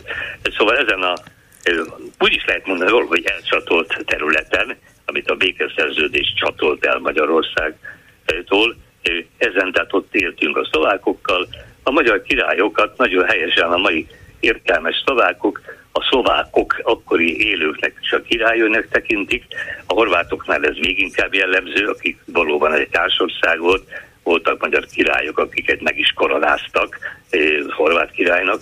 Szóval eh, a szlovákokkal lenne a legkönnyebb az együttélésünk, a barátságunk, hiszen egyrészt eh, rengeteg genetikai kapcsolat van, családi kapcsolat van. Én speciál nem szlovák családból származom, de a mai Szlovákia területén éltek az őseim 800 éven keresztül. Ő a mai szlovák külügyminiszter Vlahovski, az édesapja egy kiváló műfordító, magyar-szlovák műfordító.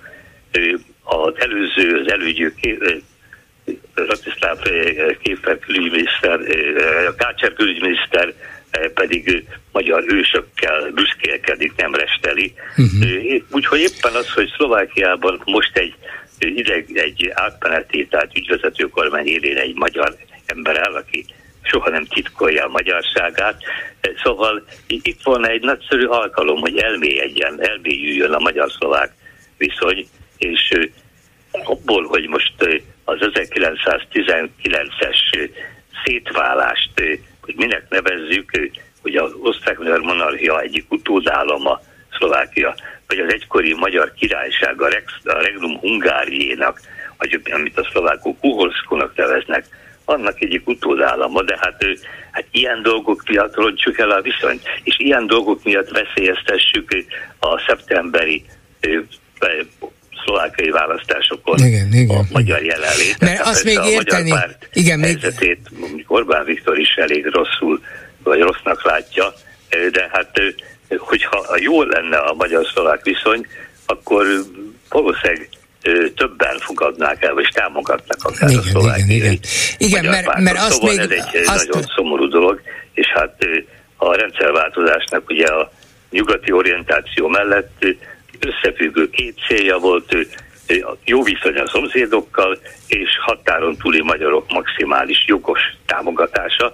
Ez a kettő összefügg, és hát mikor lehet jó a szlovákiai magyaroknak, vagy a romániai magyaroknak, ha jó a román-magyar viszony, ha, biz, a magyarokkal szemben nincs bizalmatlanság, akár ilyen kifejezések használata miatt, és hát Tusnád fürdőn, Erdély kellős közepén, ott is régebben ugye rendszeres meghívottak voltak a különböző román politikus, még Basescu elnök is részt vett, én is ott voltam azon a Tusnádosi, Tusnádfürdői táboron.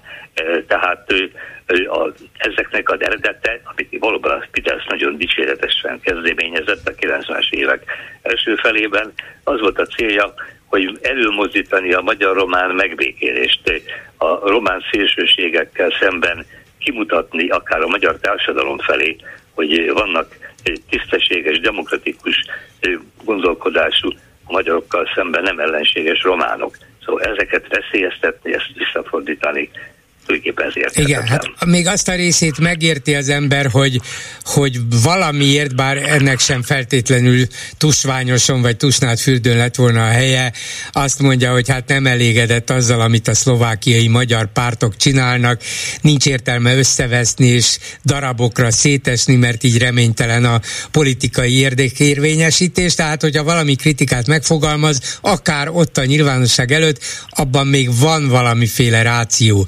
De hogy ezt arra használja föl, hogy elszakított ország részről beszéljen, és akkor még úgy is fogalmaz, hogy és nekünk jogunk van részt venni a szlovák parlament munkájába. Senki nem fosztott meg bennünket ettől a jogunktól, mint hogyha ez az jog őt illetné meg, holott a szlovákiai magyarokról van szó. Szóval szándékosan élezte ezeket a dolgokat, mint ahogy nyilvánvalóan a, a román kormányra is szándékosan tett megjegyzést megjegyzéseket a, az előadásának az elején.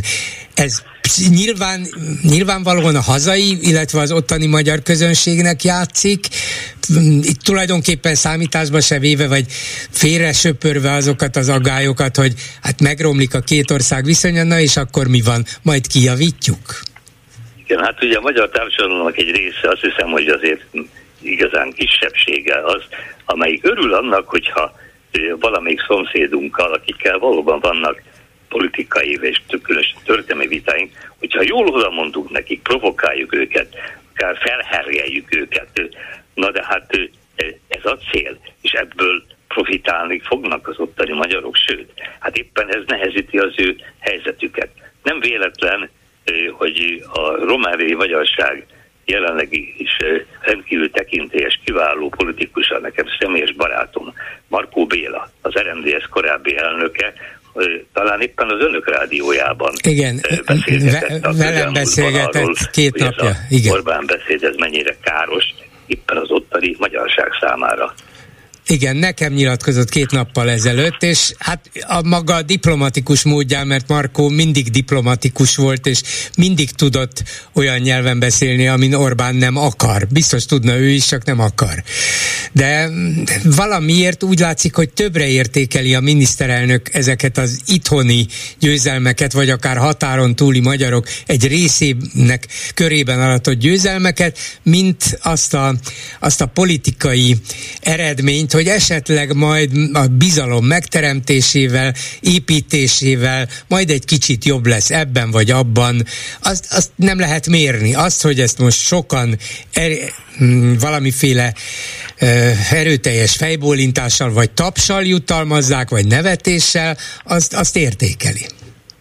Igen, hát itt van egy, még egy fontos szempont, ami sajnos a magyar nyilvánosság előtt ritkán hangzik el.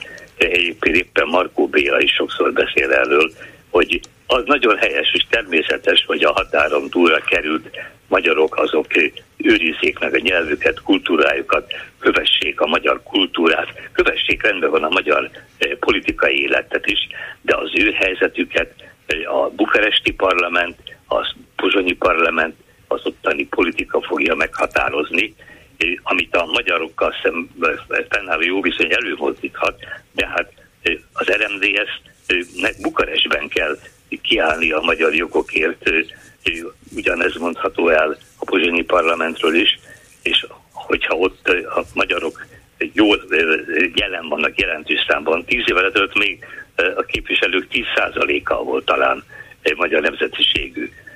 És itt persze a pártoskodás, a szétválás az jelen van, de annak is elég nagy mértékben Magyarország az oka, mert ugye volt egy olyan magyar-szlovák neve, vagy vegyes párt, amelyet a akkori magyar kormány, hát a mai magyar kormány elődje nem tekintett magyar pártnak, sőt ellene drukkolt. Tehát, tehát visszatérve tehát arra, hogyha valóban őszintén a határon túli magyarok javát akarjuk, segíteni őket a fennmaradásban, jogai kiterjesztésében, akkor ezt nekik a saját parlamentjükben, saját országukban kell kivívniuk, jelentős, aktív magyar szavazói részvétellel. Most amikor a, a székelyföldi magyar jó tudja azt, nem csak hogy a magyar miniszterelnök ki, hanem a magyar kormány tagjait, vagy akár a ellenzék nevesebb képviselőit, de nem tudja, hogy ki a román államfő, vagy passág nem tudja a román jelenlegi miniszterelnöknek a nevét, és a választásokon nem vesz részt, inkább a magyar választásokon él a megszerett szabadati jogával. Ezzel a magyar eredményt is kismértékben tudja befolyásolni, de a romániai számára létfontosságú választási eredményt kifejezetten rontja. A tét is most az, hogy Romániában az RMDS bejut-e a legközelebbi választáson. Van egy javaslat, egy nagyon elítélendő, szélsőséges javaslat, hogy emeljék Romániában a választási küszöböt 5-ről 7 ra és akkor garantáltan nem lesz egy magyar sem a román parlamentben. Úgyhogy hát ezt akarjuk. Hát Hát ez az, hogy nem, nem tudom tulajdonképpen, hogy mit akar valahogy, illetve tudom.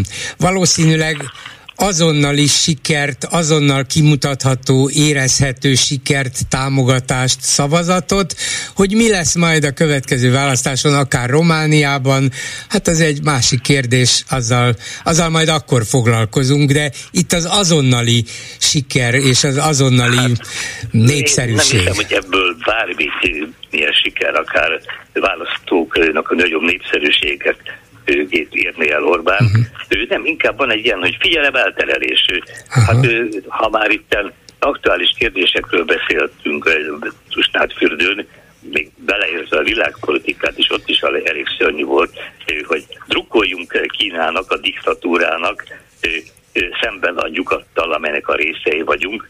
Nyugatnak megvannak a hibái, azokat eddig mindig orvosolta, és én nagyon bízom benne, hogy ez itt lesz a jövőben. Isten mentsen attól, hogy egy kínai modell legyen Magyarországon, azzal a belső elnyomással, ami hát többek között ugye a türkrokonságú újgorokat is sújtja, vagy akár a kínai keresztényeket. Úgyhogy ez is egy érthetetlen, vagy hát rendkívül veszélyes tétel. Nem, nem lehet, hogy, nem lehet hogy itt is az mozgatja Orbánt, hogy jó, hát most rugdosom az amerikaiakat, tényleg gyakorlatilag minden, minden másodpercben, vagy minden második nap beléjük rugok valahogy, meg az Európai Uniót, őket nem is minden második nap, minden nap. De nem fognak kitagadni, nem fognak kivágni ebből a klubból, sem a NATO-ból, sem az Európai Unióból, jó, büntetnek, de még azt is fel tudom használni ellenük propaganda a propagandámban, ellenben a kínaiaktól azzal, hogyha nekik kedveskedek, nekik üzenek, nekik um, mosolygok, akkor jön be majd a tőke, és még egy plusz akkumulátorgyárat tudok építeni, és az siker lesz. Igen, hát van ez a mondás, hogy minél rosszabb, annál jobb. Tehát ez soha nem érvényes, soha nem igaz. Tehát hogyha rossz a viszonyunk az Európai Unióval, amit ugye nálunk Brüsszelnek nevez a propaganda, akkor ebből minden magyar állampolgárnak csak rosszabb lesz, és azok a pénzek, amelyekről ott szólt esett Tusnádfürdőn is, hogy nem jönnek, hát azért nem jönnek, a magyar kormány kezében van. Azok a elvárások, amelyeket azért támasztanak Magyarországgal szemben, mert Magyarország kilóg a sorból jogállamiság tekintetében és más bizonyos törvények tekintetében. Ha ezeket módosítaná Magyarország, hogyha visszaállna, a, és jó szövetségese lenne az EU-nak, jó szövetséges lenne a NATO-ban, akkor eltűnne minden ilyen vita, és akkor a pénzekkel rendelkeznénk, és ebből profitálna minden magyar állampolgár. Úgyhogy nem, hát ez egy nem, tulajdonképpen érthetetlen. Értem. Alapvetően tényleg igaza van. Alapvetően érthetetlen, miközben konkrétan talán meg tudjuk magyarázni. Egy dolgot még hadd kérdezzek meg, szintén ott kérdésre válaszolva mondta, és gondoltam önt, mint volt washingtoni nagykövetet, diplomatát, mint volt külügyminisztert, megkérdezem, és akkor nagyon illetékest kérdezek. Azt a kérdést tették föl neki, hogy mikor jön el, már mint tusványosra, Trump elnök úr. Erre azt válaszolta, azt nem tudom megmondani, de voltam nála nemrég abban a kacsalában forgó golfpályáján, ide pedig a Fortuna Hotelből jöttem. És úgy gondolom, hogy sok dolgunk van ahhoz, hogy fogadni tudjuk az elnök urat, de lehet, hogy egy év alatt is meg tudjuk futni ezt az ívet, de hát majd meglátjuk. Hát az volna a kérdés, hogy mennyire luxus szállóban lehet fogadni Tusnádfürdőn Trumpot, vagy az a kérdés, hogy egyáltalán meghívhatja a magyar miniszterelnök Romániába Tusnádfürdőre az volt vagy esetleg leendő amerikai elnököt? Igen, hát ugye ez meg olyan, hogy minimális, nem is nem kell hozzá jogi vagy tájékozottság eh, ahhoz, hogy önkérdésére megválaszolni, hogy Romániában egy amerikai elnök, aki akkor már hivatalban is van, csak valamilyen román meghívásra mehet el. Magánemberként, vagy volt elnökként persze utazhat, és mondjuk lehet az, hogy a kedves magyar barátja autóján megy el Erdélybe, de hát először is ebben a kijelentésben az van, hogy megint, hogy mindent egy lóra tenni arra, hogy Trump lesz az Egyesült Államok elnöke. Holott az amerikai republikánus párban is nagyon éles harc folyik, és a józan republikánusok ezek tisztában vannak azzal, hogy Trump az egy felelőtlen, alkalmatlan ember, és ha Trump lesz az elnök jelölt, akkor még ennek a valóban idős és sokak által bírált, egyébként nagyon jó szándékú Bidennek van esélye, hogy megnyeri. Vannak ilyen ugye közölvénykutatások, hogy a demokraták bármely republikánus elnök jelöltre szemben vereséget szenvednének, kivéve ha Trump lesz, vagy pedig, hogyha valamilyen új fiatal demokrata politikai csillag tűnik föl. De egyébként ez az Orbán-Trump barátság sem olyan réges-régi, vagy erős, hiszen éppen mondjuk a Magyarország Washingtoni nagykövet és Szeverkényi Rékát pár hónapi kintartózkodás után azért váltották le, hívták haza, mert nem tudta elérni, hogy Orbán Viktor Trump vendége legyen. Már az összes közép-európai államfő vagy miniszterelnök ott jár, Orbán utolsó volt. Úgyhogy aztán megszerették egymást a rossz gondolkodás. Tehát azért Trump azért Kínát fő veszélynek tekinti, tehát egy igazán nem egy húron pendülhet Orbán Viktor és, és Trump, úgyhogy és ez a, azt gondolja esetleg a magyar vezetés, hogy amiket elmond Tusnád Fürdő, azt nem hallják meg Washingtonban, vagy nem hallják meg Brüsszelben. Nem. Éppen az, hogy ezek szándékosan provokatív kifejezések egy kis közönségnek szólnak Magyarországon is és külföldön is, de ezek Magyarország tekintélyét és Magyarország gazdasági súlyát egyáltalán nem, hogy nem erősítik, hanem gyöngítik, és hát ugye sokan úgy fogalmaznak, hogy Magyarország egy nemzetközi párja lett. Az a Magyarország, amelyet Antal József alatt, én voltam az ő külügyminisztere, a világ csodálta, egymásnak adták a kilincset a látogatók, jött a külföldi tőke Magyarországra, ami nagy segítséget jelentett. Szóval Magyarország egy nagyon jó tekintélyes ország volt, és ma pedig hol vagyunk, és ez a magyar gazdaságban is megjelent. Látható, hogy minden versenytársunk, vagy már lekörözött, vagy éppen a Románia most ér bennünket utol, úgyhogy magyar állampolgár a szerény javulás, életkörülmény javulásokat észrevette, de az, hogy másoknál mi történt, micsoda fejlődés van, nagy mértékben az Európai Unióból jövő támogatások jó voltából, amit mi eldobunk, vagy akár a Norvég alapot, amit szintén felelőtlenül Magyarország kidobott az ablakon, hát ezt a magyar társadalomnak föl kellene ismernie. Köszönöm szépen Jeszenszki Géza, történész egyetemi tanárnak volt külügyminiszternek. Viszont hallásra! Viszont hallásra! Háló, jó napot kívánok! Á, jó napot kívánok, Vártna János Felk, üdvözlöm Parancsoljon, doktor! hallgatókat is. Én eredetileg Karszíz ügyben telefonáltam, de engedje meg, hogy, hogy teljesen kívülállóként Jeszenszki miniszter úrnak a szavaihoz szakszerűtlenül hozzászólja. Ő, ő teljesen szakszerűen elemezte ezt a helyzetet. Én nekem ilyen kétbites észrevételem lenne, mert az a lényege, hogy mi tehetünk róla. Már mi, mi a választók tehetünk róla, hogy mi a legérzékenyebbek a nacionalista propagandára vagyunk. Minden egyéb, az infláció, a gazdaság, a külpolitikai helyzet, a, az unióban elfoglalt pozícióink, ezek a magyar választók döntő többségére túlnyomó, de, de választás tekintetében döntő többségére nem hatnak. És ezért egy józan politikus, aki továbbra is a hatalomban akar maradni, nacionalista politikát folytat, függetlenül attól, hogy erre a szlovákiai nacionalisták hogy fognak reagálni, a romániai nacionalisták hogy fognak reagálni, és az ott élő magyarok hogy iszák meg ennek a levét. És ez, ez borzasztó szomorú. Igen, mert hogyha, mert hogyha az ottaniak durván reagálnak rá, agresszívan, valami csúnyát mondanak, vagy csinálnak, az is jól jön neki. Hát látjátok, hát ezek Igen. olyanok, nem véletlenül mondtam én azt rájuk, hogy. Igen.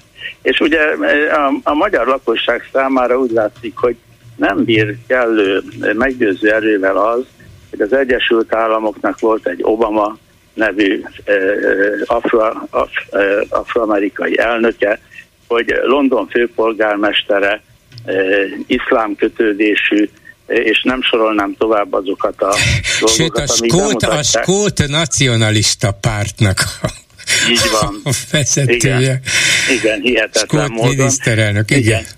Ami azért ki kéne, hogy nyissa a szemünket, hogy a valódi értékeket kéne mérlegre tenni, amikor a szavazatunkat ide vagy odaadjuk, nem pedig, nem pedig a szlogeneket, a szólamokat, a jelszavakat, amit mögött se teljesítmény nincs, se valódi tartalom nincs. Hát ehhez még fejlődni kell egy kicsit. Hát igen, igen, igen. Na, Na de a karstvíz.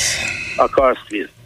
No, eredetileg Dunántúli kötődésű vagyok, és már családilag, és onnan tudom, hogy amikor a bauxitbányászat miatt a Dunántúli karstvíz szint jelentősen lecsökkent, akkor volt olyan, hogy a tapolcai tavasbarlangból eltűnt a víz, és volt olyan, hogy a hévízi tónak a vízszintje jelentősen megsüllyedt.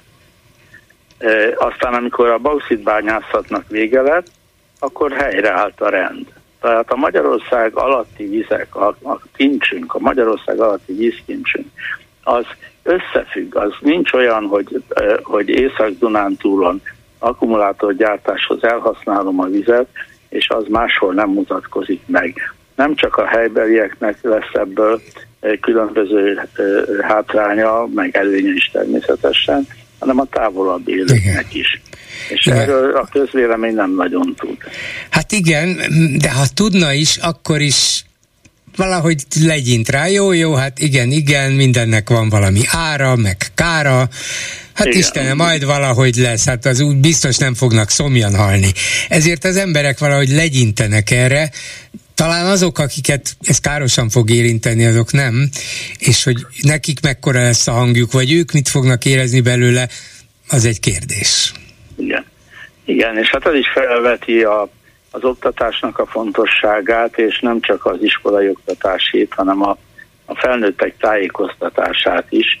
Ugye most a Klubrádióban egy műsorral ezelőtt nagy lelkesedéssel volt szó az energiaitalokról, amelyeket a gyerekek ugye azért isznak többek között, hogy az éjszakai képernyő nézegetés és internetezés után reggel azért elbaladjanak az iskolába, és, és a felnőttek közül is nem kevesen élnek vissza azokkal a koffeinrugásokkal, amit az energiaitaloknak köszönhetnek, az határozottan egészségtelen. De itt lelkesen, De mégis... lelkesen beszéltünk róla? Komolyan? Nem lelkesen és nem propagandisztikusan, csak a bemutatva a a, a, a Red Bullnak a mhm. történetét, ja, ja, értem. Uh-huh. ami a távol-keletről eljutott a Forma 1 és, és hát olyan úgy, úgy hangzott, hogy, hogy jaj, de jó, meg milyen jó üzletet lehet belőle csinálni, és valóban bemegyünk egy átlag magyar üzletbe, ott a PET palackokba csomagolt vizek és úgynevezett üdítőitalok és energiaitalok, azok igen jelentős területet foglalnak el, és amikor vesszük őket, akkor ez eszünkbe se jut hogy a globális felmelegedés és ennek a rengeteg csomagolt műanyagnak és processzált folyadéknak is benne van a szerepe abban, hogy a földünk egyre lakhatatlanabbá fog válni. Hát igen, az ember, hogyha tájékozódik, figyel, olvas, képes összerakni a dolgokat, akkor azt mondja, hogy mindenképpen valamilyen együttműködésre, kooperációra van szükség. Kis közösségben, nagyobb közösségben, országon belül, országok Igen. között, mert olyan problémák vannak, amelyek az egész emberiséget nyomasztják és tehetik tönkre, de ehelyett mindenki csak a, vagy nem mindenki, de nagyon sok ember még mindig csak a legközvetlenebb problémáival van elfoglalva, és nem lát ki ebből. És ha ezeket Igen. tudatosan próbálják ebben a sötétségben, vagy ezek között a korlátok között tartani, akkor nem is fog tudni kijönni ebből. Így van, és, és, és tényleg a önsorsrontás az, az nem akar megszűnni. Hát ma már, ha jól tudom, már 2000 forint körül van egy cigaretta, és igazán alacsony fizetésű emberek nem a családjukra, hanem a cigarettáikra költik azt a 2000 forintot naponta, ami azért egy egy fél vagy egy harmad minimál bért tesz ki az egy havi. Hát igen, az nem kevés pénz, bizony, bizony. Úgyhogy, úgyhogy egy kicsit többet kéne talán népszerűsíteni, talán a természettudomány ismeretteljesztő társaságot kéne újraéleszteni, és a, talán a a médiákban is jó lenne, hogy hát talán nem a háború pártiakról kellene reklámkampányt csinálni ja, az országban. Istenem, ez nem jutott eszembe. Ugye, hanem, hanem mondjuk arról, hogy mi az, ami az egészségedet javítja, mi az, amivel nem rombolod magad, mi az, amit Igen. az állam segít neked megoldani, és, és ilyen módon ugye, hát erre lehetne költeni állami hirdetési pénzt. Lehetne, ha már az egészségügyből úgyis ki kell vonni a a pénzügyminiszternek 3%-ot, ugye, mint ahogy ez a közlönyben megjelent, hát akkor, ha másból nem, akkor abból. Bár félek, hogy azt másra fogják fordítani. Igen. Hát köszönöm Nem szépen. Köszönöm, Én doktor úr. Viszont hallásra. Viszont hallásra. És mit írnak a Facebookon a kommentelőink, Lőrinc Saba? Szia Gyuri, köszöntöm a hallgatókat. Egy gondolatban az előző telefonálóhoz az energiaitalokról nem tudom, mostában nem néztem meg az energiaitalos dobozokat, de valamikor fel volt tüntetve rajta, hogy kávé nélkül, tehát nem annélkül, hogy fogyasztanánk napi szinten kávét, legfeljebb kettő darabot ajánlanak. Uh-huh. Kettő ha pedig még kávét is iszik az ember, az rögtön, még kevesebbet. Még kevesebbet, így van, tehát nem is tudom, azt nem írták hogy milyen táblázat szerint kell menni, de lényegében azt írták, hogy vagy az egyik, vagy a másik, és akkor abból uh-huh. is csak kettőt. De ez valószínűleg azoknál lehet hatásos, akik először vesznek kezükbe ilyen dobozt. Mint ahogy nyilván mindenféle ijesztő dolog van bele felírva a cigarettás dobozokra is, de ez azokat, akik a cigarettához szoktak és szívják, nem riasztja el. Így van, és akkor térjünk rá a kommentekre. Orbán Európa magyar bohóca, aki a szomszédországok kárára szórakozik. Valahol valamikor meg kell kapja magáét. Ez alapján inkább én úgy gondolom, hogy ő próbál másokból, más Európából bohócot csinálni, kevesebb, mint sem több sikerrel. Illetve hát a magyar szavazók esetében ez teljesen helytálló, belőlünk sikerült. Sokszor találkozik az ember azzal, hogy hogy sokan nem értik. Hát hogy lehet, hogy ennyi pimasság, és, és nem kapja meg a másiktól, és, és nem mondják azt, hogy ez elég, hogy fogd be, hogy ez, ez tűrhetetlen. Hát azt mondta ugyan Szlovákia magyar miniszterelnöke, hogy ez elfogadhatatlan, de hát ez egy diplomáciai, vagy diplomatikus megfogalmazás elfogadhatatlan. Na és mit jelent az, hogy nem fogadják el? Ugye ezt várja a magyar kommentelő, hogy hát ez tényleg elfogadhatatlan, akkor ne fogadják el, de mégiscsak lenyelik. Hát, nem tudom, milyen következményei lesznek ezeknek a megnyilvánulásoknak, de gyanítom, hogy semmiképpen sem fog segíteni a diplomáciai kapcsolatokon. Aztán van ennél kellemesebb téma is, az ukrán hadsereg kitünteti Iványi Gábort. Ezek után mit lép a kisember, írja egy kommentelő, a nagy nadrágban? Kitünteti Csányi Sándort? Hát attól tartok, hogy valamilyen nem tudom, még lehet-e bármilyen megszorítást alkalmazni. Általában az országban nincs megszorítás, de Iványi Gábor egyházát folyamatosan megszorítják. Lehet, hogy még kitalálnak valami újabbat. Nem, mint hogyha nem lenne ezek önmagában is nagy probléma, ami velük történik. Igen, szerintem egyértelmű. Az ellenzéknek reagálnia kellene azonnal és határozottan Orbán minden hazugságára, hülyeségére, minden rendelkezésre álló csatornán és minden erőből itt egy gondolatot közbevetnék, ezek, ezek alapján az ellenzéknek nem lenne ideje befogni a száját. Hát ez se baj, hogyha folyton nők beszélnének, nem? Nem lenne Lehet, rossz, hogy megunnánk egy idő után, de ahhoz képest, ami ma van, talán Igen. nem bánnánk. De ö, folytatva a kommentet, ha még ez sem működik, akkor egyáltalán mire képes az ellenzék? Csak arra, amit megszavaztunk nekik, ez erre nyilván válasz. Jó, annyit itt most megfogadok, remélem nem felejtem el, hogyha, bár lehet, hogy a miniszterelnök el fog menni most egy hónap szabadságra, valahogy ez az érzésem, de hogyha megszólal például következő pénteken, én megpróbálom végighívni az ellenzéki vezetőket, hogy na, van-e valaki, aki hajlandó, akar-e reagálni arra, amit a miniszterelnök mondott. Mégis lehetőséget adjuk meg nekik. Egy másik gondolat, ezt nem teljesen tudom összerakni, de tetszett a dolog. Könyörgöm, szóljon már valaki a politikai elitnek, hogy az elektromos autókra való átállás csak a gépjárművekre vonatkozik, nem az országra. Így van. Amelyik ország nem tudja magát ellátni, az nem szuverén, mondja Orbán Viktor. Mi el tudjuk látni magunkat, és ha az EU ad pénzt, a tanárokat is ki tudjuk fizetni. Igen. Ennyi lett volna a komment szekció. Köszönöm szépen, egy hallgató a vonalban. Jó napot kívánok! Üdvözlöm, bolgár úr, én vagyok a vonalban? Igen, tessék. Jó, köszönöm szépen. Nagyon rövidre sikerült már ez a, az időnk.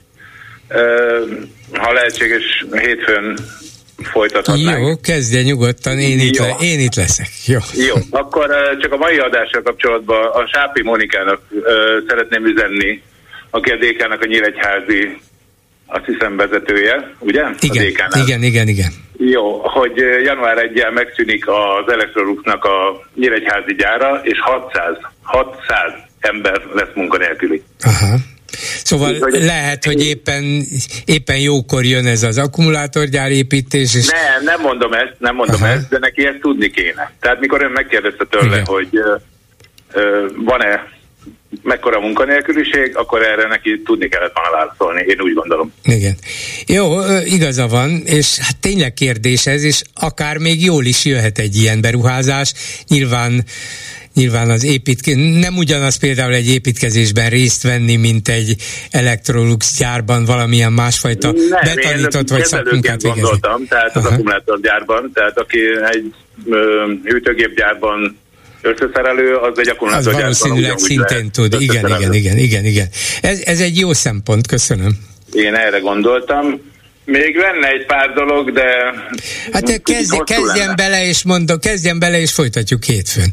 Főleg, jó, hogyha egy érdekes pontnál adja, jó, abba, hát akkor jön, hogy, elég jó. akkor folyt köv, e, így. Ön tud-e róla, azt akartam megkérdezni, hogy 2023. július 12-én szavaztak az EP képviselők arra, hogy nyilvánosságra kerüljenek el azok az SMS-ek, melyekben Ursula von der Leyen és Albert Burla megállapodtak a 35 milliárd euró értékben megrendelt Pfizer géninjekciók vásárlásáról. Igen, tudok róla, de mondjuk az SMS-ekben nem állapodtak meg. Az én tudomásom szerint az foglalkoztatta az európai képviselőket, meg másokat is, hogy miután valamelyikük talán éppen a Pfizer elnöke valahol azt nyilatkozta még annak idején, hogy, hogy nagyon jó személyes viszonyt épített ki a bizottsági elnökkel, e-maileznek is, meg SMS-eznek is, és végül ez a kölcsönös bizalom vezetett oda, hogy az Európai Unió egy nagy szállítási megállapodást tudott kötni a Pfizerrel. Na most erre meg akarták tudni, hogy mi van az SMS-ekben, de ezek nem elérhetők, vagy törölték őket, vagy nem adják ki. Elvileg ez szerint, a, ez szerint elérhetőek, és arról szavazott az összes európai parlamenti képviselő, hogy ezek nyilvánosságra kerüljenek-e, vagy nem. Igen, igen, persze, értem én, és van, van ebben, van ebben logika. Van az interneten, tehát név szerint megtalálható, hogy ki és mire szavazott. Ez 13.300 milliárd forint összegről szól. Igen, emlék, ugye emlékszik ön is arra, hogy annak idején az Európai Uniót mennyi bírálat érte például Orbán Viktor részéről, hogy nem szerzett be időben, nem szerzett be eleget, kénytelenek vagyunk máshoz fordulni, hát éppen ezért tárgyalt von der Leyen közvetlenül a Pfizer elnökével, és ezek szerint viszonylag hamar, sőt nagyon hamar sikerült az Egyesült Államok és Izrael szinte egy időben az Uniónak is kapni a nagyobb tételeket de hogy pontosan milyen körülmények között, hát nyilván erre az Európai Parlamentnek joga van, hogy érdeklődjön. Jó, folytassuk hétfőn, Én jó? is így gondolom, és nagyon szépen köszönöm, és akkor várom a hívásukat, és próbálok vonalban lenni. Jó, jó, köszönöm szépen. Viszont hallásra. Viszont hallásra. Ezzel a megbeszéljük mai műsor a véget ért. Készítésében közreműködött Bencsik Gyula, Lőrinc Csaba, Erdei Tünde, Simon Erika és Csorba László. Bolgár Györgyöt hallották. Viszont hallásra hétfőn most pedig jön az Esti Gyors. Esti Gyors, a hírek háttere. Jó estét kívánok, Selmeci János vagyok, ez itt az Esti Gyors, a szerkesztő Herskovics Eszter. Bizonytalan, hogy a magyarok meg tudnak állni egy fél pohár bornál. Üzente az egyik miniszter a másik miniszternek, előbbi szerint tehát a magyar társadalom bolondos gyermekek gyülekezete, akik nem tudják megállni, hogy ne zabálják fel az összes sütit a mamis pályzából, de utóbbit sem a lakosság felnőtti avanzsálása izgatja, hanem a borász cimborák siralmai. Abból, hogy a politikai és értelmiségi elit csecsemőként tekint a társadalomra, egy csomó rendkívül káros dolog következik.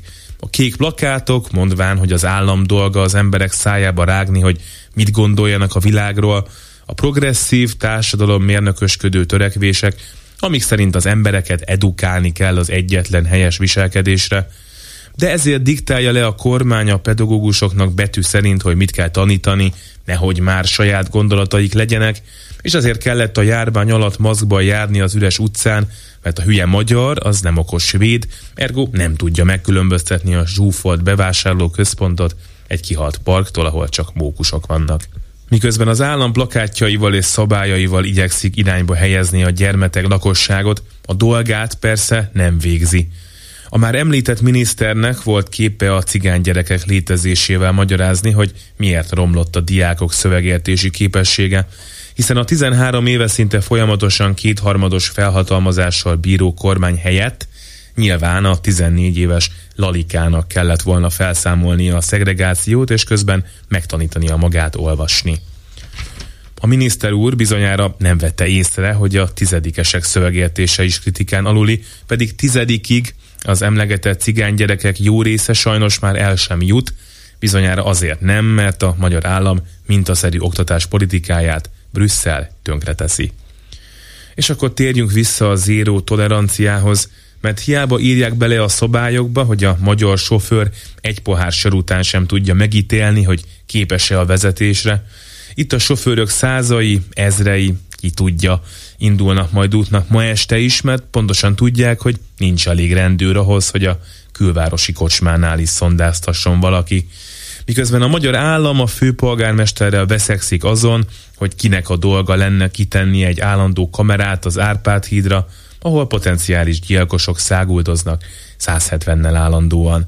Kamera nincs, olvasni tudó gyerek nincs, a vonatok lerobbannak, felgyulladnak, de ha szerencsénk van, ott, ahol le kell menekülnünk róluk, lesz egy plakát arról, hogy ki a hibás, hogy kit kell utálni, ennyit tud a magyar csecsemő állam, és közben egy kicsit sem cuki.